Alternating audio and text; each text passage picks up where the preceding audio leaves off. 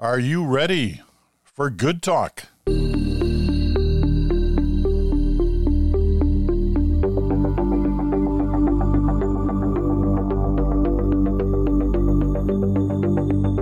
hello there, Friday's episode of The Bridge. It's Good Talk. It's hard it's hard to actually call it good talk after the kind of week we've had. Uh, but we're going to try and I'm not sure whether we can make any sense of it all, but we're going to try and think through the week and the impact it's had on on, on all of us. Chantal Hébert is in uh, Banff, Alberta today, and uh, Bruce is in Ottawa. I'm in uh, where am I? I'm in Stratford, Stratford, Ontario today. I had to check the map. Um, okay, and when I say a difficult week to describe, I think we all know what we're talking about. It's been a traumatic week on uh, on a lot of fronts, and as we get near to the end of this week, um, with the situation still very much on edge uh, in the Middle East and especially in Israel and Gaza. Um, I'd, I'd like to try and get a sense from each of you of, uh, you know, based on where you've been, what you've seen, what you've heard. I mean, it's awfully hard to go anywhere this week and not, I know, I know at least for me, to not end up having a discussion with somebody, strangers, friends, relatives, um, about what happened in Israel last Saturday morning and what's happened since in both Israel and Gaza uh, in the war between Israel and Hamas. Um, I, I, try and get a sense from each of you on uh, what you've been thinking, what you've been observing um, on this subject over the last days. Uh, Chantal, why don't you start? Okay, uh, so obviously I was in uh, two different places this week, Montreal and uh, then on my way to Alberta. Uh, found the same consternation in both places uh, obviously. But I also found it interesting. Uh, as you know, there's the there has been this social media. You can call it a conversation if you want. I would call it dialogue of the deaf um, between various uh, academic institutions in this country, some unions, uh, engaging on their definition of what they believe resistance is supposed to look like. And apparently, to some of them, it looks like some of the things that have happened in Israel last weekend. I have not found that discussion at street level on the ground with people going about their daily lives. What I found instead is um, a collective sense not only of dismay, horror, but in the in the in the case of a, the Jewish community, a lot of sorrow. It is not very hard to find people that you know that actually know or have family or friends somewhere uh, in Israel stuck in this or uh, whose fate is uh, not known. But after, uh, at the end of a week, this the disquiet has uh, been joined by a collective sense of insecurity uh, in the Jewish community. And I'll give you just one example, which is a Montreal example. Montreal's Jewish hospital today is operating on the basis of emergency surgery only. Everything else has been canceled. Its daycare center is shut down. Why? Uh, for fear that uh, calls for a day of anger on the part of Hamas will translate into acts of violence in this country. Uh, and I think that those measures, hopefully, are not necessary, but the fact that they are being taken uh, just illustrates the, the collective sense of insecurity that seized a community. I have family that lives in Outremont there is a very strong and very visible Jewish community there. Uh, I think everyone is kind of uh, wishing they had eyes behind their backs this week, uh, looking out for their kids uh, and looking out for their uh, families and their institutions. Bruce?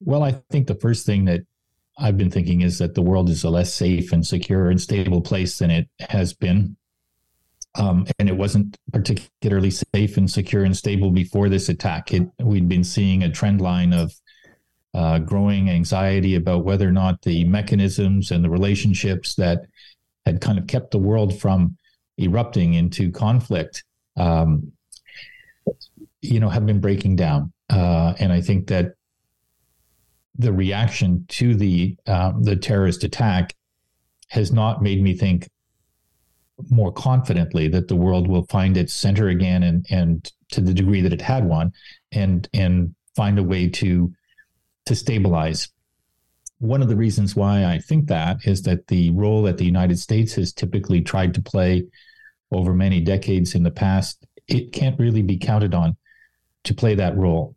Not because there aren't um, some good uh, Americans in leadership positions who would like to have a more stable and um, clear position taken by the United States, but because there are too many others who don't want that, who don't see things the same way, who pursue a political agenda of disruption, who've adopted ideas that uh, don't don't lend themselves easily to America playing a stabilizing role.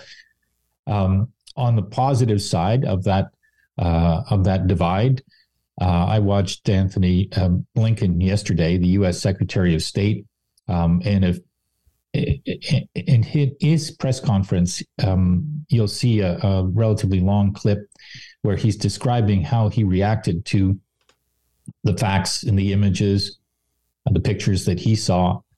Uh, and it was very personal. It was, uh, I thought it was very powerfully articulated. It seemed very authentic to me, and it seemed like the kind of leadership that uh, that people expect from someone in such an important position. And in part, I say that to go to the point that Chantal was touching on, which is that there are obviously a lot of people, the majority, I believe, the large majority, who are horrified uh, at what happened. There are also a very large number of people who believe that the problem of anti Semitism is uh, real, it's growing, and needs to be taken more seriously. Um, but we're finding out in the way that pe- some people have reacted to this situation that there are people who who want to use this moment to litigate their frustrations with the Netanyahu government or their worries about the Palestinian people, and this is this is creating um, a bit of a divide. It's creating friction. It's um, and we're finding, and I'll stop on this point. We're finding that uh, social media, in particular, can't be trusted in terms of the quality of the information uh, that is conveyed, but also doesn't do much to help uh, bring people together. It accelerates division, uh, it heightens uh, a sense of antagonism, and it creates more stress uh, and requires it almost, it seems, uh, of politicians that they react more quickly, sometimes more hastily than is advisable to situations. And I'm not saying that in respect of any particular one, just that the the syndrome that we've got because of this uh, instantaneous reaction uh, syndrome that is built on social media, I think, uh, is very difficult um, if what we're looking for is a way to stabilize a difficult and unstable situation. You know, I'll um, you know, I, I totally agree with both of you on the social media question, but I, I also want to put it in this context. no, no other story that I've covered in my, you know, 50 years in the in the business has developed the kind of um, discussion on the part of uh, viewers. Discussion is a polite way of putting it uh, on, on, the part of viewers and listeners and readers than the Middle East question and specifically the Israel Palestinian question. Um, now, I know the week started with this being an Israel Hamas question, but it's it's once again developed into the Israel Palestinian question for a number of different reasons. But in all the coverage that, that I've been a part of, and both from uh, the region and and from here, there, there's no win on this story in trying to cover this story, whether it's um, traditional legacy media or social media. Um, it is, you are constantly criticized from one side or the other that you're biased. Um, it's really, really hard uh, uh, to cover and to tell a story, especially now in this uh, era of uh, mistrust of uh, uh institutions, in, uh, including and perhaps especially so the media. Um, so I need, I think we need to continue to place it in, in that context too. The, this story, and you watched it over this this last seven days, how quickly it moved from the initial shock story to what has, you know, been the the issue for decades. Um, and there are two very, very different sides on this. And as Chantal mentioned in her first answer, it's playing out now in, in universities and, and unions, um, you know, across the country. And I assume uh, we'll talk a little bit uh, about the NDP in a few moments' time. Uh, their convention, it may, it, it's likely to come up there as well. Um, Chantal, you wanted to make a point here. I think the experience has been that the Israel Palestine story was always a, a no win story for anyone who covered it for a, a, long time. But the social media and the internet has made it easier for the mistrust to um, target the people who are covering the story. I have a friend who once served as a, an ombudsperson for a, one of large Canadian media organization um, who told me afterwards that no issue brings more uh, complaints than the Israel Palestine issue. No matter what is being broadcast, uh, it brings uh, a flood of complaints from both sides.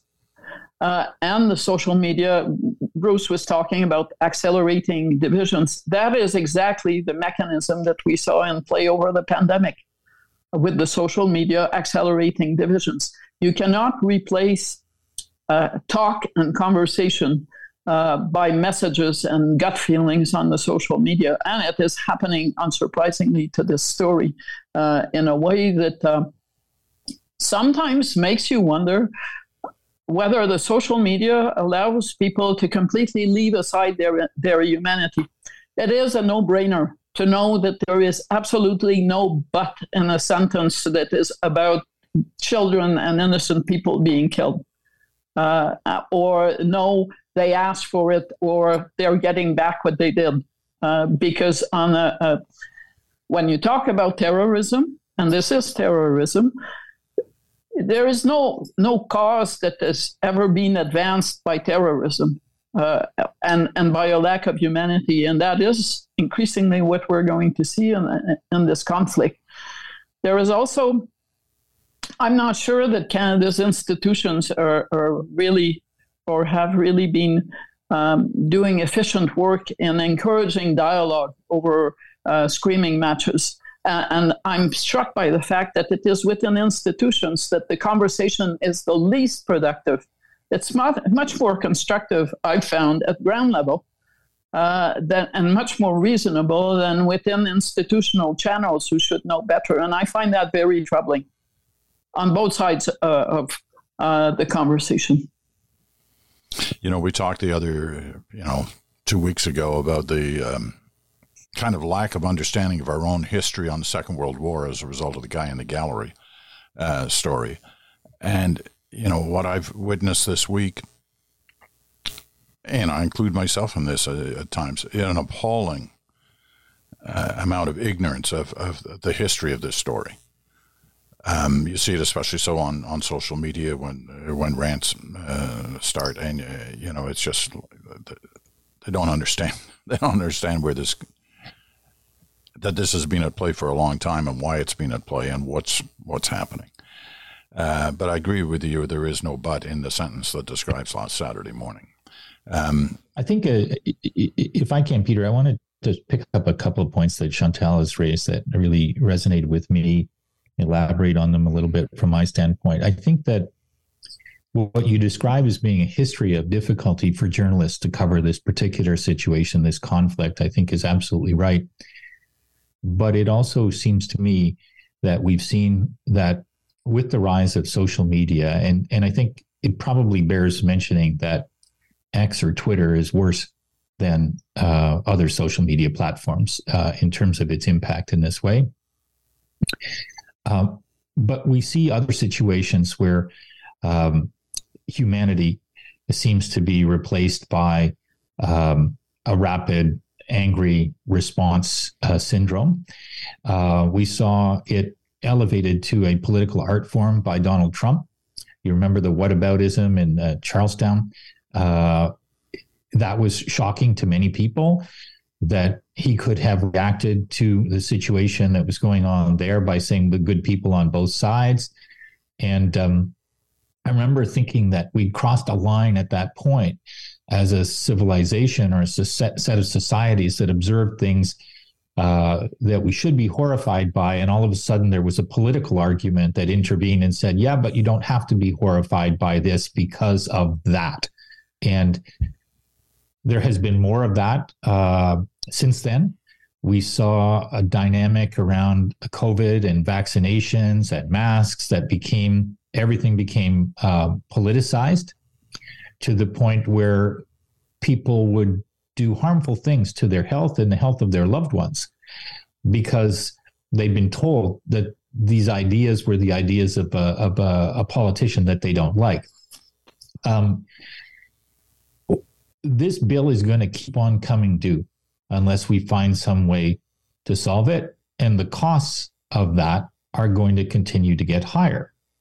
I think the other thing was to take it back to the role of the media.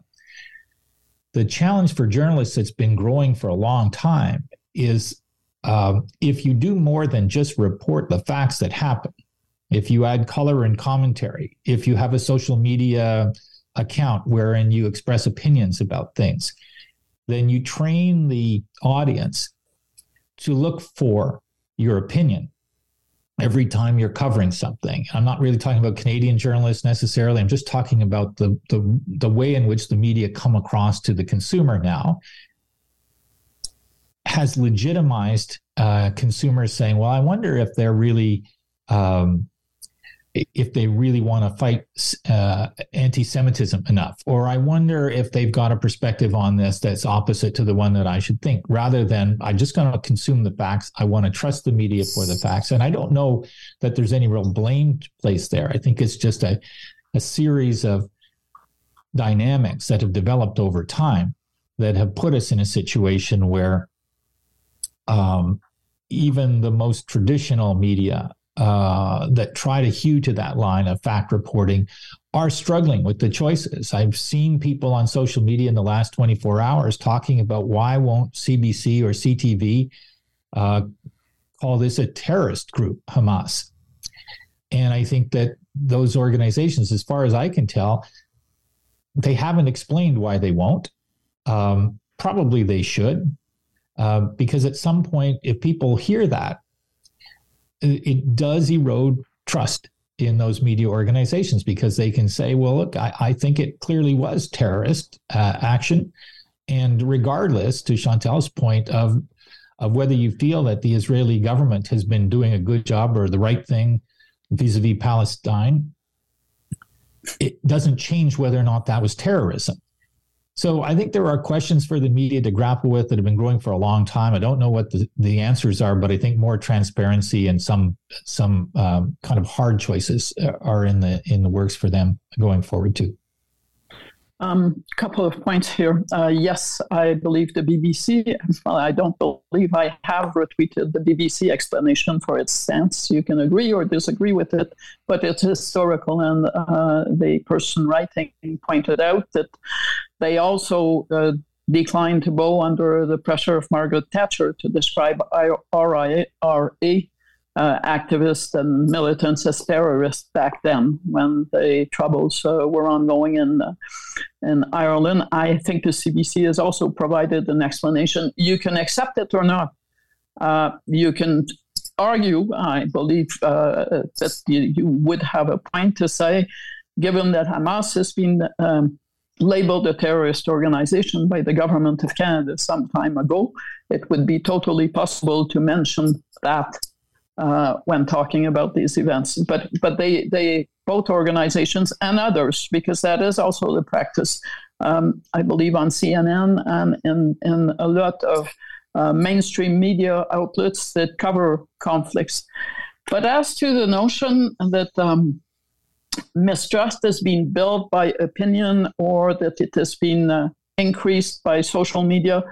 Possibly. But those of us who covered news, and I did that for a long time before I became a columnist, in polarized situations in this country, know really well, and I think Peter would know that too, that when you cover a polarized situation and you are saying things that displease one side, even if it's totally fact based, you will be shot as the messenger. Uh, and I'll just go back to the years uh, when I covered the Constitution and the Quebec sovereignty debate. Alternatively, from one week to the next, I was either a sovereigntist or a federalist. Uh, I've also been a, a, liberal, a new Democrat, a right wing person, a lefty. Uh, so this this tendency has always been there to to to not want to hear things that you don't jibe with your sense, or to label as opinion what is a fact. Yeah. Uh, someone yesterday responded, "I merely posted the BBC article." Uh, about not using terrorism. I uh, didn't express an opinion and someone retweeted that I had uh, given CBC a break to do fake news. I, th- there was no mention of the CBC in any way, shape, or form in the message I put online, uh, but it was just a rejection of uh, even the title yeah. of the story, which said the BBC explains why it's not using the word terrorist. So there are people who will not hear I, have had the experience prior to the last referendum of doing briefings uh, to get give my sense from what I saw on the ground that uh, maybe it was going to be a lot closer the result of the 1995 referendum than people on Parliament Hill and around the federal government believed. What was the reaction to that? The spin coming from that government was that I was a sovereigntist. Yeah. Look, I agree so, with you, Chantal, that that has always been a thing. I think what um, may be different, and you might or may not agree about this, but is two things really. One, we're sitting now in the middle of a culture war that has that has taken on a dimension um, and a speed of sound that it didn't have before. So that every single issue, whether it's gender pronouns in uh, Saskatchewan or these horrible attacks in Israel or fill in the blank, it it all becomes um, compressed into this: Are you on my side of the culture war or, or on the other? And so there are more issues of, around which people make that simple calculation. Chantal is um, on my side of the culture war or on the other side of the culture war. Are you trying to avoid saying that I may be woke?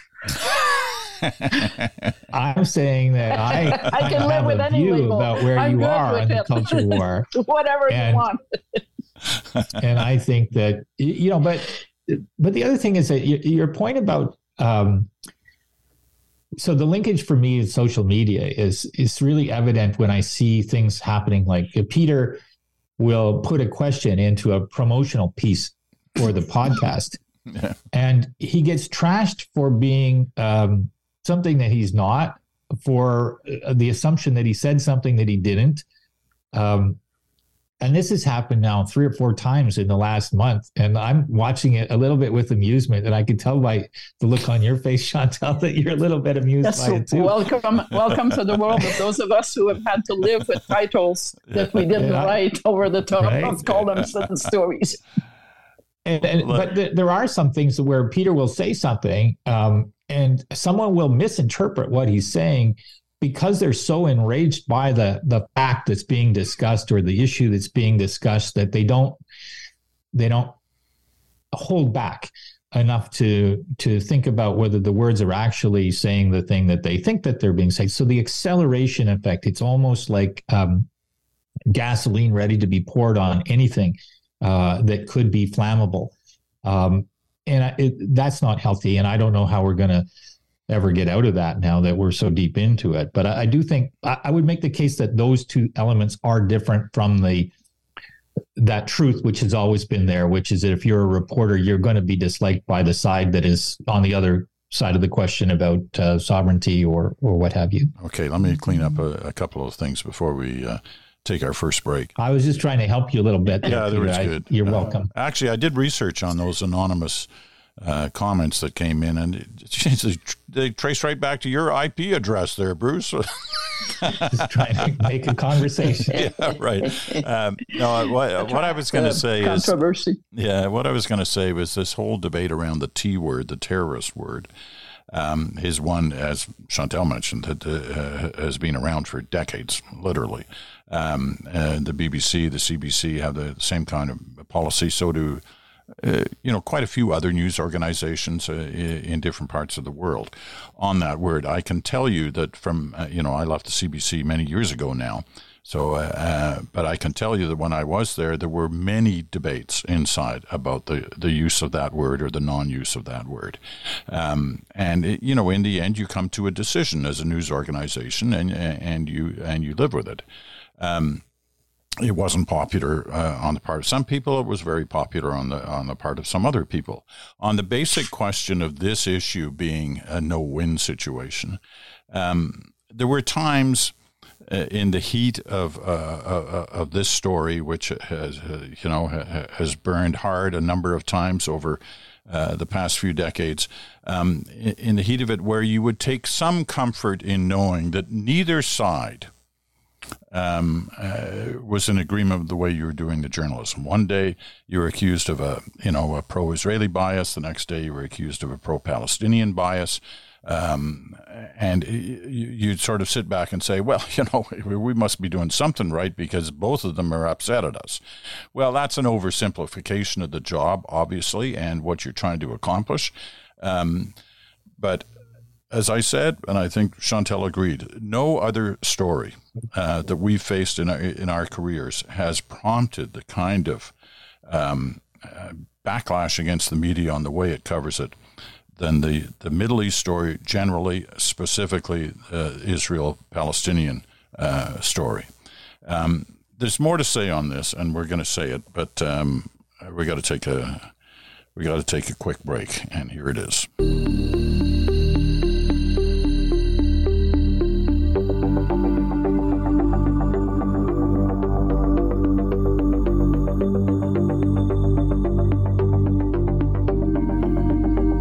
Okay, we're back. Um, this is the Friday episode of The Bridge. It's Good Talk. Chantal is in uh, Banff, Alberta today, looking out the window, I'm sure, at a spectacular sight, which, uh, you know, those mountains that surround Banff are the Rockies, obviously, but uh, there's particular views in Banff are, are something to behold. Um, ones uh, you never forget. Um, Bruce is in Ottawa. I'm in uh, Stratford, Ontario. You're listening on Sirius XM, channel 167 Canada Talks, or on your favorite podcast platform, or you're watching us on our YouTube channel, whatever platform you're uh, enjoying uh, or listening or learning or mad at. where we welcome you to the conversation. Okay, I want to bring up because this trust issue keeps bubbling along, and you know, Bruce said at one point you know, we're looking for transparency on so many different levels. And whether it's the media being transparent about the way they do their job, um, uh, how they get their information, who they're talking to, who they're not talking to, uh, in, in, trying to transmit the story, that's one thing. But a, a very interesting thing happened yesterday. Um, and I want to give a bit of a shout out. I, I didn't hear it personally, but I, have been reading about it today. Um, Dylan Robertson, he's a reporter with Canadian Press, with CP. He was at the technical briefing yesterday that was given by Global Affairs Canada. The ministers had spoken earlier in the day, and this was a technical briefing by officials on how how Canada was trying to get people out of um, of Israel, their flights from uh, Tel Aviv to Athens and then onwards uh, home. Um, now, technical briefings are uh, are common. They happen around lots of different things, and you know, public servants usually give those briefings, and uh, their names they're they're asked to be, and the media agrees that they're uh, going to be anonymous. They don't give their names. So this was happening yesterday. We're, we're talking about like basically airline reservations, right? Um, a little more complicated, perhaps, than that, but that's basically what it was about. So Dylan Robertson gets up in the in the technical briefing and pushes back against the sudden anonymity the Department, Global Affairs Canada, granted itself. And he said, this is what he's reported to have said, I just want to urge your department to stop with the business of unattributed sources. You're all people who testified publicly just yesterday. It's quite ridiculous, and this contributes to mistrust and misinformation. So I thought that was pretty good on his part. Uh, he, he didn't get them to to uh, shed their anonymity, but he made the point because it goes back to this issue of uh, of trust, mistrust, and misinformation that ends up out there. What um, what do we think about what, that? Can you just add a little bit more, Peter? What exactly was he uncomfortable with that they were? I but, think that uh, uh, what he means is when you go to a technical briefing, the rule is, uh, and I'm going to use the lingo here, uh, not for attribution except to senior government officials. So you don't actually name the people, you know who they are. But you, when you report, you're always using senior government officials, senior government officials. Um, and I'm guessing that uh, his point was that uh, not being able to put a name to something as innocuous as the logistics of how we are getting people out of Tel Aviv kind of threw a layer of opacity on the issue that was unnecessary and probably went some way to say someone is pulling strings uh, uh, under the guise of anonymity and the media is playing along with it. But Peter, if I have not been accurate, go right ahead.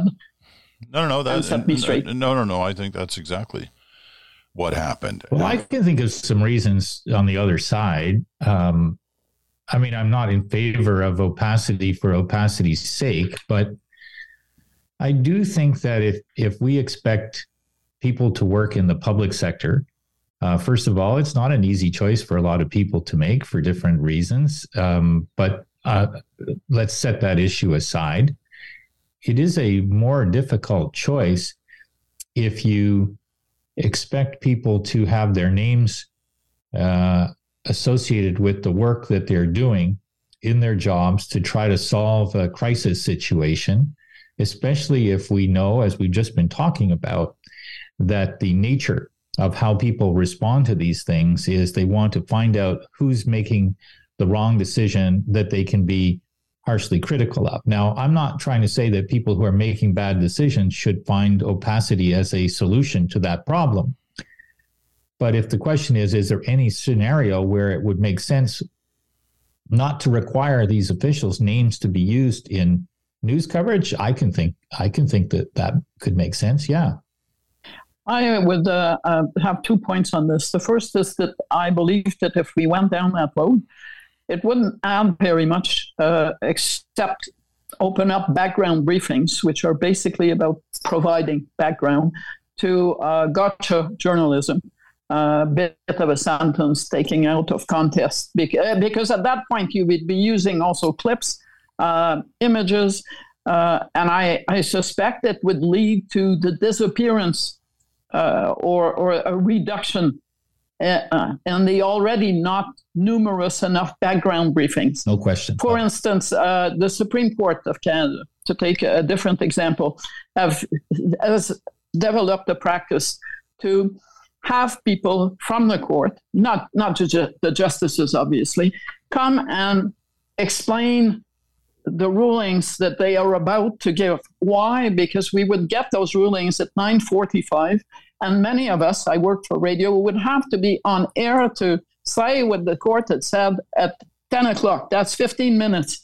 The the the possibility of errors uh, in reporting on the judgment became so great that the best thing to do was to have people uh, kind of explain in layman's terms this is what you're going to be reading.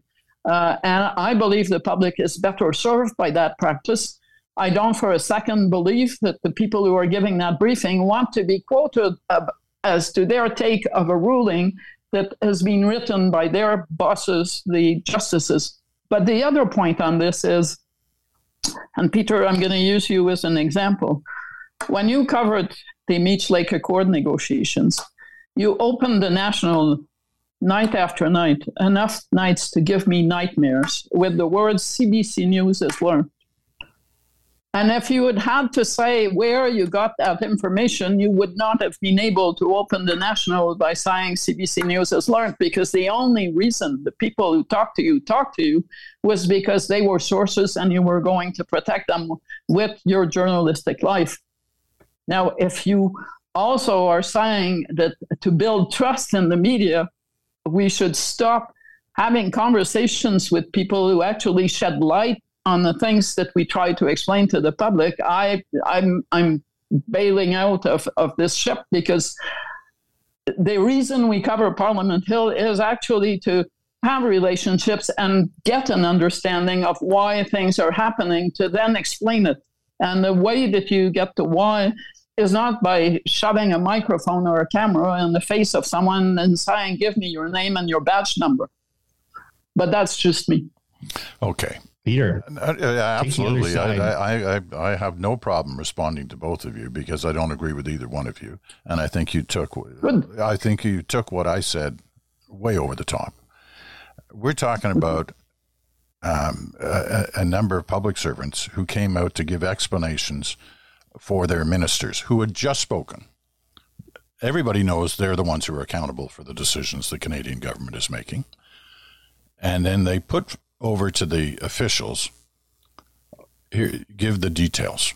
Not not be accountable. Not explain why we're doing certain things. Just explain where the planes are coming from. You know where they're the going. Let, let, me let me finish. Um, so that's what they were doing. I listen you don't need to tell me that there's lots of things that uh, you deal with uh, public servants and politicians on a not for attribution basis uh, that is part of the way we do our, our work and how we get information. Um, you know, solid information and advancing stories. This is a backgrounder, an explanation on, on, on stuff. It happens all the time, happens around budgets. You know, they bring out the public servants, sit in the lockup, explain stuff. I get it. I understand all that.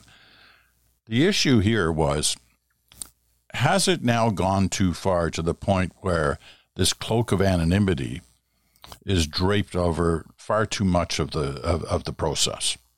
That's all he was raising.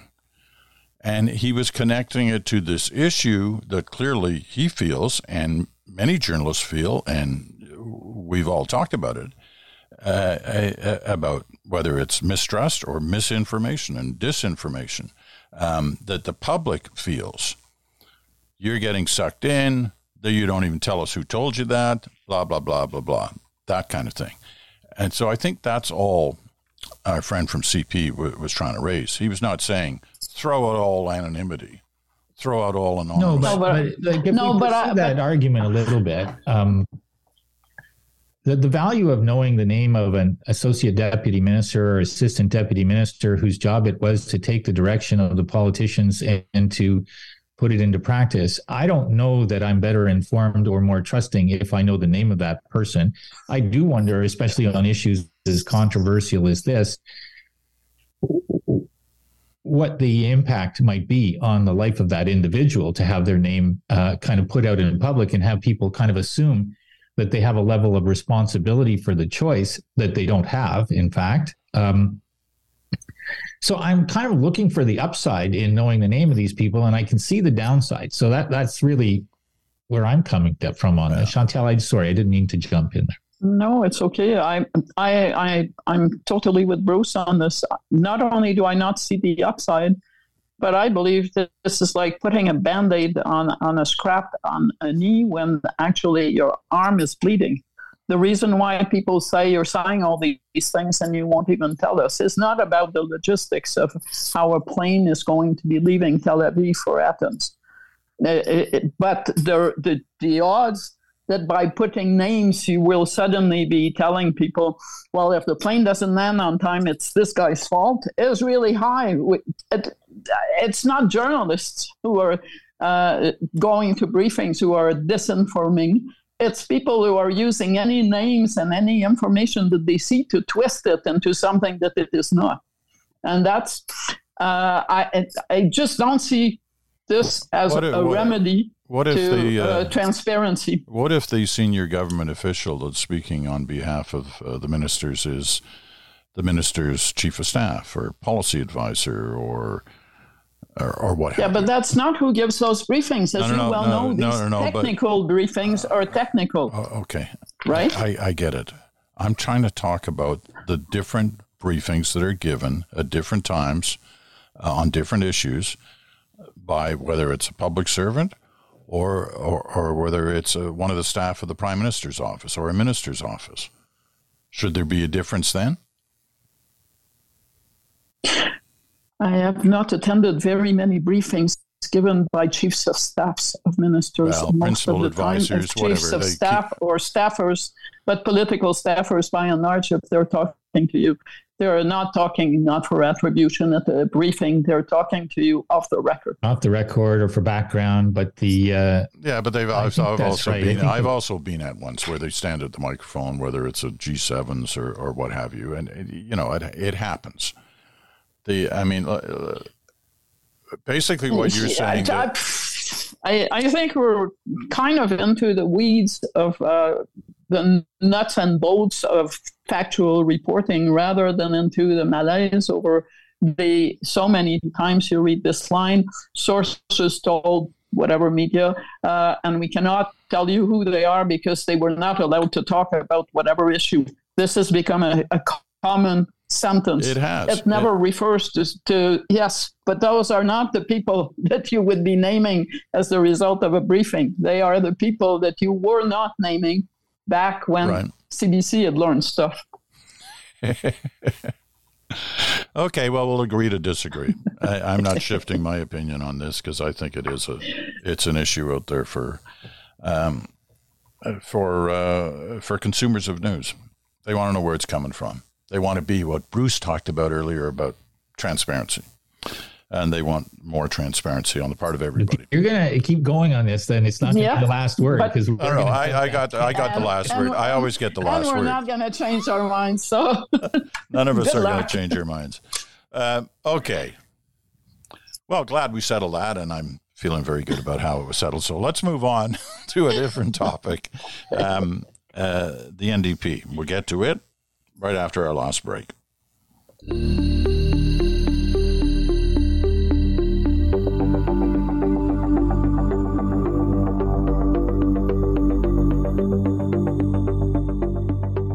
Okay, we're back uh, for our final segment of Good Talk for this week. Chantal's in uh, Banff, Alberta. Bruce is in Ottawa. I'm in uh, Stratford, Ontario.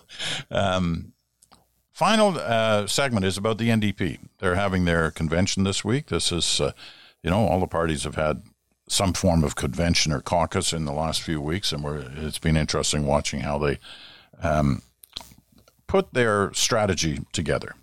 So Jagmeet Singh arrives. Uh, I'm sure he wished it hadn't been this week, as it turns out, um, because of the situation in the Middle East, which is always um, uh, an, an, issue at NDP um, conventions and, and, and get-togethers, because there can be a real difference of opinion on, on this, and it's exhibited at the NDP. So he's got that. He's got a leadership review vote um, coming up this weekend.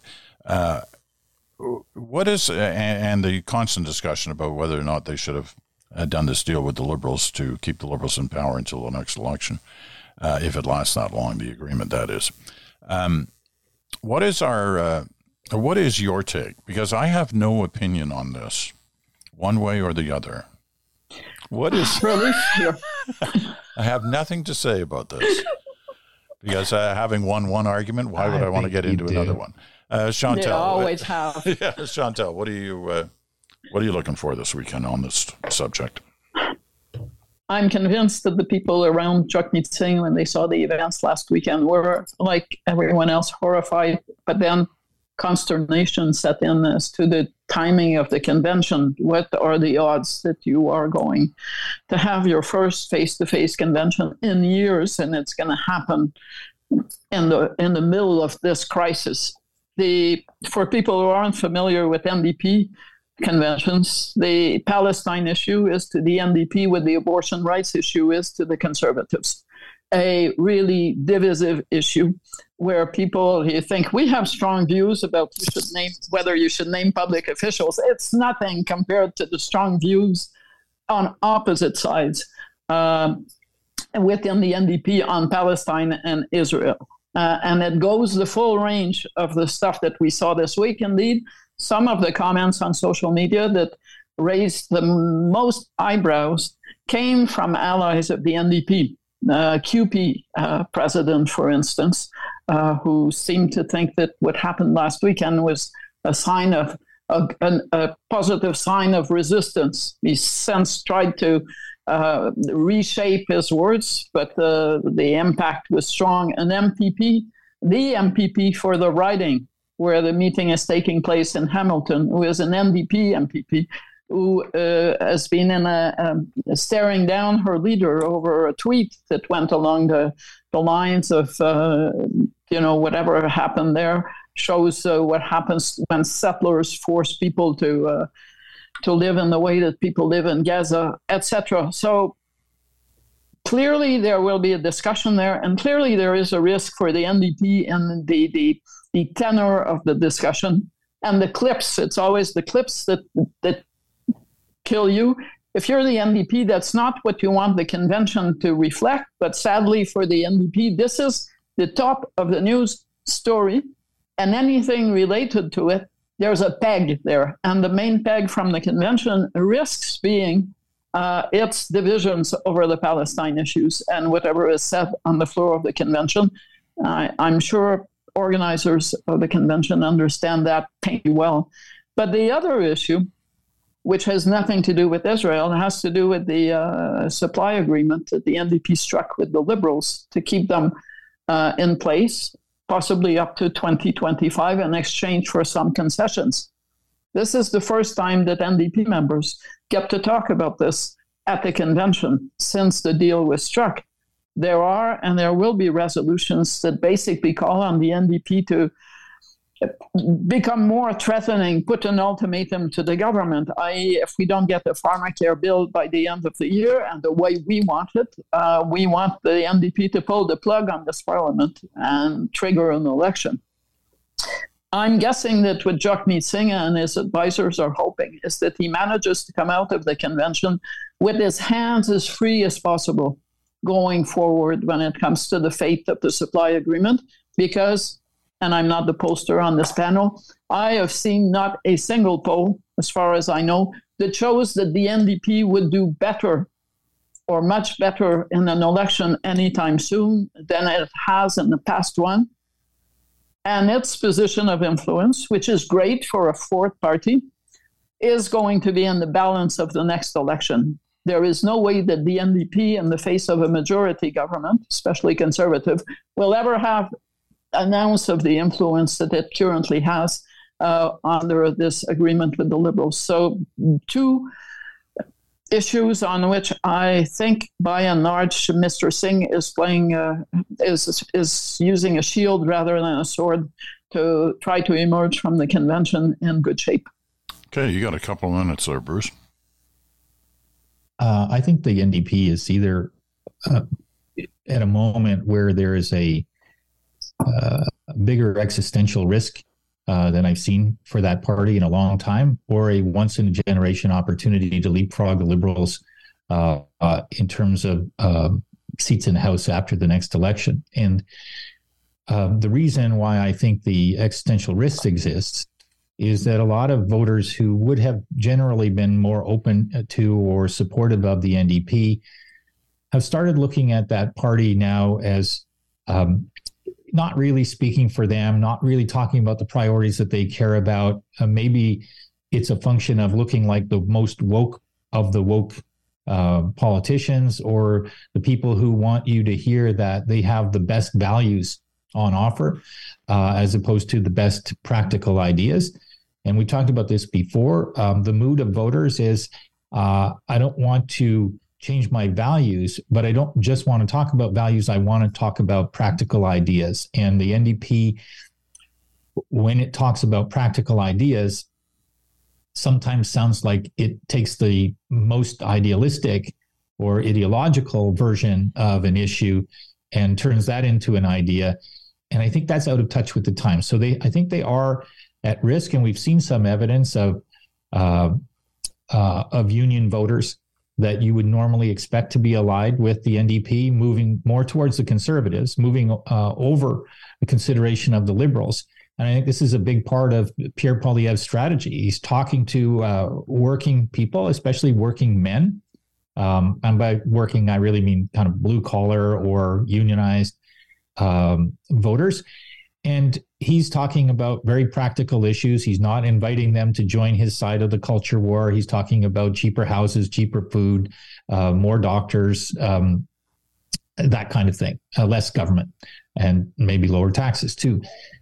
Um, so I think that's the uh, that's the risk uh, that the NDP has is how do they manage not just this current issue and the and the fracture that you see in the NDP on how to deal with Israel, but um, how do they deal with that drift of those those progressive voters?